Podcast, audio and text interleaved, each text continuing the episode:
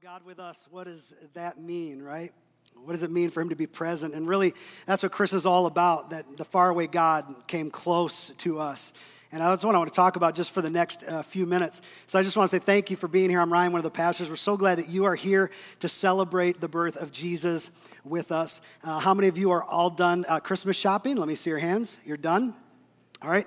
For those of you that uh, were honest enough to keep your hand down, which I did not recommend, uh, Walgreens is open, I think, all night tonight. So you just head out there. Their perfume packs are awesome. So you're going to want to pick one of those up. Uh, how many of you are done wrapping? Right? Anybody, anybody doing some wrapping for some friends, family, something like that? Yeah, absolutely. We got a, a big Christmas in front of us. Well, I love Christmas. I love growing up. You know, we always did big Christmas at our house. And, you know, around after Thanksgiving time when all the decorations came up, I said a few weeks ago, I asked for a show of hands, how many were the psychopaths that decorated before Thanksgiving, right? And there were many people that raised their hands, could not believe it. It's shocking. I mean, poor Thanksgiving, right? I mean, you got to have a heart for Thanksgiving. And so after Thanksgiving, our house would begin to be decorated with Christmas. And one of my favorite scenes that we used to always set up as a kid, one of my favorite things, uh, was the Nativity. And, and we had one, and it didn't look like this. I'm going to show you what ours looked like. Why don't you look at this picture right here? Uh, that was a very similar to ours. It's this, you know, porcelain white set. But I always loved the nativity scene. And Jesus, of course, did not get placed in the manger until Christmas Day. And uh, it was so much fun to be able to play with that as a kid. And I remember moving the pieces, and eventually they'd get lost, and mom would be wondering where they are at. Um, and I don't know about you, maybe you had a scene like this, but I think when we look at mangers like this, and even this next picture, I think is a good example. I mean, just look at how perfect that manger scene is, right? Almost looks too perfect. I mean, so perfect, in fact, that it makes you a little suspicious uh, because life can't be that perfect. And even from our own experience, we realize that life has many amazing twists and turns that we didn't count on, and not everything ended up so great, did it? Did it? Right? And so, as kids, this story is easy to believe, but sometimes as we become adults, we push this story into a category of, of fable or fairy tales. And we kind of put it on the shelf, and about every December 24th, we remove it from the shelf and we open it back up to re examine it once again. And I wanted to show you this. You go ahead and put that picture back up if you would. Thank you very much. So, now, I mean, when you look at this picture, it kind of looks like a cartoon right? Everybody's so perfect. I mean, it's just, everybody's just so beautiful. The smiles, the skin, the blonde hair. You know, I look at that and I wonder how many Middle Eastern kids are, you know, blonde and blue eyed, but I guess, you know, it is what it is. Um, well, the, the Christmas story we read about in Matthew and Luke's gospel doesn't actually begin with this scene. It doesn't begin, in fact, with Mary and Joseph. It actually starts with Mary's relative, Elizabeth, who was told that she would give birth to John the Baptist. And I always thought growing up that his last name was the Baptist, right? I just thought that that was his last name. I had no idea he got that become he, because he would become a baptizer of those that follow Jesus. He would prepare the way for Jesus. Now, this was incredibly perfect because Elizabeth, in this picture here, who was never able to have kids uh, because she was old, she was told that by an angel that she was going to have a child. Amazing. People believed in this time. I mean, if you couldn't bear children, there was terrible disgrace. In fact, people thought that Elizabeth had done something wrong and had made God mad, and that's the reason she had never had a child. That somehow God was punishing her and not giving her any kids. But lo and behold, the angel comes and says, You're going to give birth to John the Baptist, which is actually a perfect segue into Christ's birth because Jesus would spend his whole life reaching out to those who felt distant from God or felt like they weren't good enough. And then there's Mary. Look at this picture of Mary. Everybody say, ah. I mean, that's a beautiful picture. Only 14 years old, she finds favor with God. And the angel comes and says, You know, hey, you have, you have found favor with God. He's chosen you which was perfect because Jesus would spend his whole life showing people favor who thought they had lost favor with God. And then there's the shepherds out in the field who were actually outcasts from religious circles because they were always handling dead things, dirty animals, and so they were unclean. And they weren't even allowed into the synagogue with the other religious people. They were on the outside, so to speak, and they were the ones to raise the animals and hand them over to the good religious people, which I think is absolutely perfect because God would choose to first announce his son's birth to them, the shepherds, those who were considered outsiders.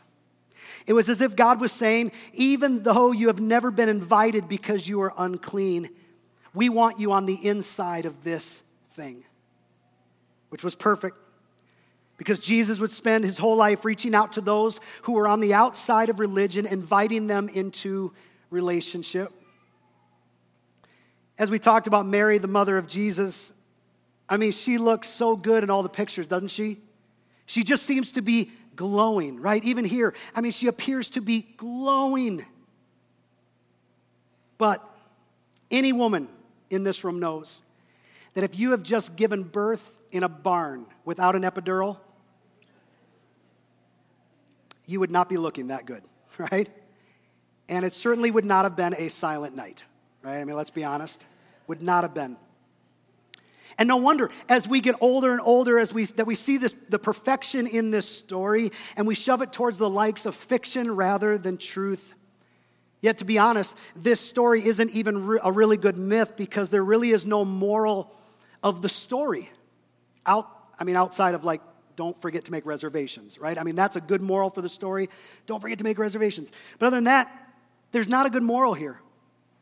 And then to the rescue come Matthew and Luke. Matthew, who knew Jesus and followed him, and he who knew, he knew John, who knew Mary, who actually helped take care of Mary until she died. I mean, he didn't start this whole story out as once upon a time. He started with Abraham and goes through the genealogy all the way through Jesus, as if to say, I know this story seems unbelievable, but I want you to know that through the lineage here, that this really happened. Jesus was an actual person that really did these things. And Luke's account is even better. He wasn't a disciple of Jesus, but he knew Peter and John and even James, the brother of Jesus. And he realizes that there's so many accounts flying around about this story. He wanted to get it right. And so he starts his story this way, his writings this way. Luke 1 1 through 4 Many have undertaken to draw up an account of the things that have been fulfilled among us. In other words, there's lots of people trying to tell this story, but I want to get this down and get it right. Now, this wasn't 50 or 100 years later after being passed down from someone else. Luke is writing this at the time that Jesus actually lived. And he continues, he says, just as they were handed down to us by those from the very first eyewitnesses and servants of the word. In other words, these are accounts are from eyewitnesses, people who were there and saw it with their own eyes. And with this in mind, he says, since I myself have carefully investigated everything from the beginning, I too decided to write an orderly account for you, most excellent Theophilus. I want an orderly account and since I had, he's saying, hey, since I had access to Peter and John and James and Mary and other eyewitnesses, I'm going to get it right. Why? Verse 4 so that you may know the, what's that word? So you may know the certainty of the things that have been taught. So you may know the certainty. This isn't myth or fairy tale. You have to guess and wonder is it true? These things actually took place among us. And then I think Luke does something absolutely incredible that actually no other author of fiction would ever do. He anchors his story to history so everyone will know this really happened. And he continues this way Luke 2 1 and 3. It says, In those days, Caesar Augustus issued a decree that a census should be taken of the entire Roman world. This was the first census that took place while Quirinius was governor of Syria, and everyone went to their own town to register. Now, here's what's so cool and fascinating about this that if you do some research, you will find that the history books tell us that there really was a governor named Quirinius, and during his reign, there were two censuses that took place. How amazing, the story tied to history. And then Luke goes on to tell the story of Joseph and Mary and a child who would be born named Jesus. And he would become Savior of the world. And so here's the question that I have for you tonight. that I think all of us need to consider. And the question is simply this What if it's all true? What if it's all true? What do I do with that? What if the faith you had as a child was correct all along? And if it's true that the angel said, what if it's true, what the angel said is of great significance for you and I? And we see what the angel says in Luke 2:10. But the angel said to them, "Do not be afraid. I bring you good news that will cause great joy for all the people." Everybody say, "For all the people." For all the people. For all the people. The people like Elizabeth, who felt that she wasn't loved by God because somehow she wasn't good enough. But in truth, the exact opposite. God used people like her in his story. Or maybe people like you who have felt that God couldn't love you or couldn't accept you. It brings great joy for all people, those of you like Mary, who didn't feel like maybe you deserve God's favor, but He loves you just the same as Mary and wants the same personal relationship with you. This news brings great joy for all people, all people, just like those shepherds, those of you who might feel like you're on the outside looking in. You say, I don't like religion, I don't like religious things. I'm actually only here, Ryan, because I promised my parents I would go once a year, and here I am fulfilling it. Right? And all I would say to that is that if you have ever felt like you're on the outside of this whole thing, God Himself would invite you in. You are part of that word, all people. That Jesus came out and came down to reach people like you and me, no matter where you have been, no matter how long you've been gone, no matter what mistakes you've made.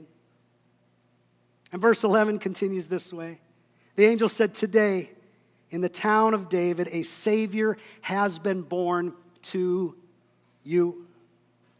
He is the Messiah, the Lord. And I love that God sent a Savior. And what makes this perfect is that God did not send another list of to dos for you and I. God didn't say, hey, if you can jump through all these hoops that I've got for you, then I'll accept you. Or hey, if you could clean up your act a little bit, then I'll accept you. No, no, no. God sent Jesus as a Savior who saves us exactly where we're at. And He shows us how to have a second chance. And this is so important because, truth be told, we're not mistakers. We're actually sinners who need a Savior. And that's what Jesus came as a Savior. Because the truth is that you and I don't even do good keeping our own rules. And here's how I know this is true. In about a week or so, you have already devised a plan to lose some weight in January, right? Some of you have already bought the shakes. Some of you, you've already bought the workout equipment. You bought the DVDs. I mean, nobody watches DVDs. You bought the thing on the computer, subscription, whatever, right? I mean, you're ready to go. And here's what I know about you because I know it about me. About January 6th, you're going to say, forget it. It's not worth it, right? And we end up breaking our own rules, let alone God's. And that is why we need to be saved because we have a bad time even trying to save ourselves. We can't do it. And we come up empty time and time and time again. Every time we try to fix that in our life and this in our life and that, we come up short. And so this story is perfect because it's true and it happened. And you and I are a part of the reason that Jesus came so that brokenness can be mended in our life, for Him to do what we cannot do ourselves. And so it's more than perfect, it's true. Maybe this Christmas, you would take this story off of the fiction shelf and open your life to the one who can love you unconditionally. Open your life to the one who can forgive your sin the one who can give you a promise of a new life, of a new beginning, a place where you're not leading yourself. No, you put Him in a place of leadership in your life and say, Jesus, I want to begin to follow you. And here's what I know I know that some of you don't feel like you deserve it, some of you don't feel like you're good enough. And that's really why Jesus came, because we could never be good enough. Because if you could be good enough, how good would you have to be? It's a great question. And many people, when they're asked, hey, do you believe when you die that you'll go to heaven? What I hear most often from people is, well, I hope so. I feel like I've been a pretty good person. But truth be told, we know in and of ourselves we're not that great. So many areas of our life that fall short and are broken. And that's why Jesus came to bring wholeness to all of those areas. And so you don't have to have it all figured out. You don't have to clean up your act. All you have to do is start following Jesus, saying, God, I want to follow you. I give you my life. And as you begin to follow him, as you begin to pray, as you begin to show up to church, as you begin to read the Bible, I'm telling you what, here's what I know about Jesus that he will make your life better and he will make you better at life. And it will happen one day, one step at a time. And I know that for all of those people in the nativity scene, none who counted themselves worthy to be a part of this incredible story would say to us today, Come on, you're all invited. God wants to be a part of your story. And it begins with us surrendering our life to Him. And so, would you just bow your heads and we're going to just say a prayer here in a moment. But maybe you're in that place of just saying, I'm ready to begin giving Jesus leadership in my life. Then maybe very quietly to yourself and to Him. You could just say the simple phrase, Jesus, I give you my life. That's all you have to say. Jesus, I give you my life. Jesus, I give you my life. And then begin a pursuit of following after Him. And so, Heavenly Father, I thank you so much that you have invited us into your story. That you saw us in our brokenness, you saw us in our sin. You saw us when we didn't feel like we deserved it or were good enough or felt on the outside. I'm so thankful that you sent Jesus to come for us and not stay in a manger but to grow and to show us how to live and to lead us by example. And then he took all of our brokenness and sin upon himself as he died for us, which sets us free that we don't have to make up for our own sin. We just have to accept your forgiveness. And we're so grateful that three days later, Jesus, you rose again from the dead and you offer us new life and relationship with you. A new hope for tomorrow. That while we may not yet be who we want to be, God, in you, there is so much hope and so much purpose. So I pray you'd help us in 2019 to step into that purpose. That we wouldn't live just for us, God, we'd live for you. And keep placing you in leadership of our lives over and over and over again to become more like you. And it's in Jesus' name we pray.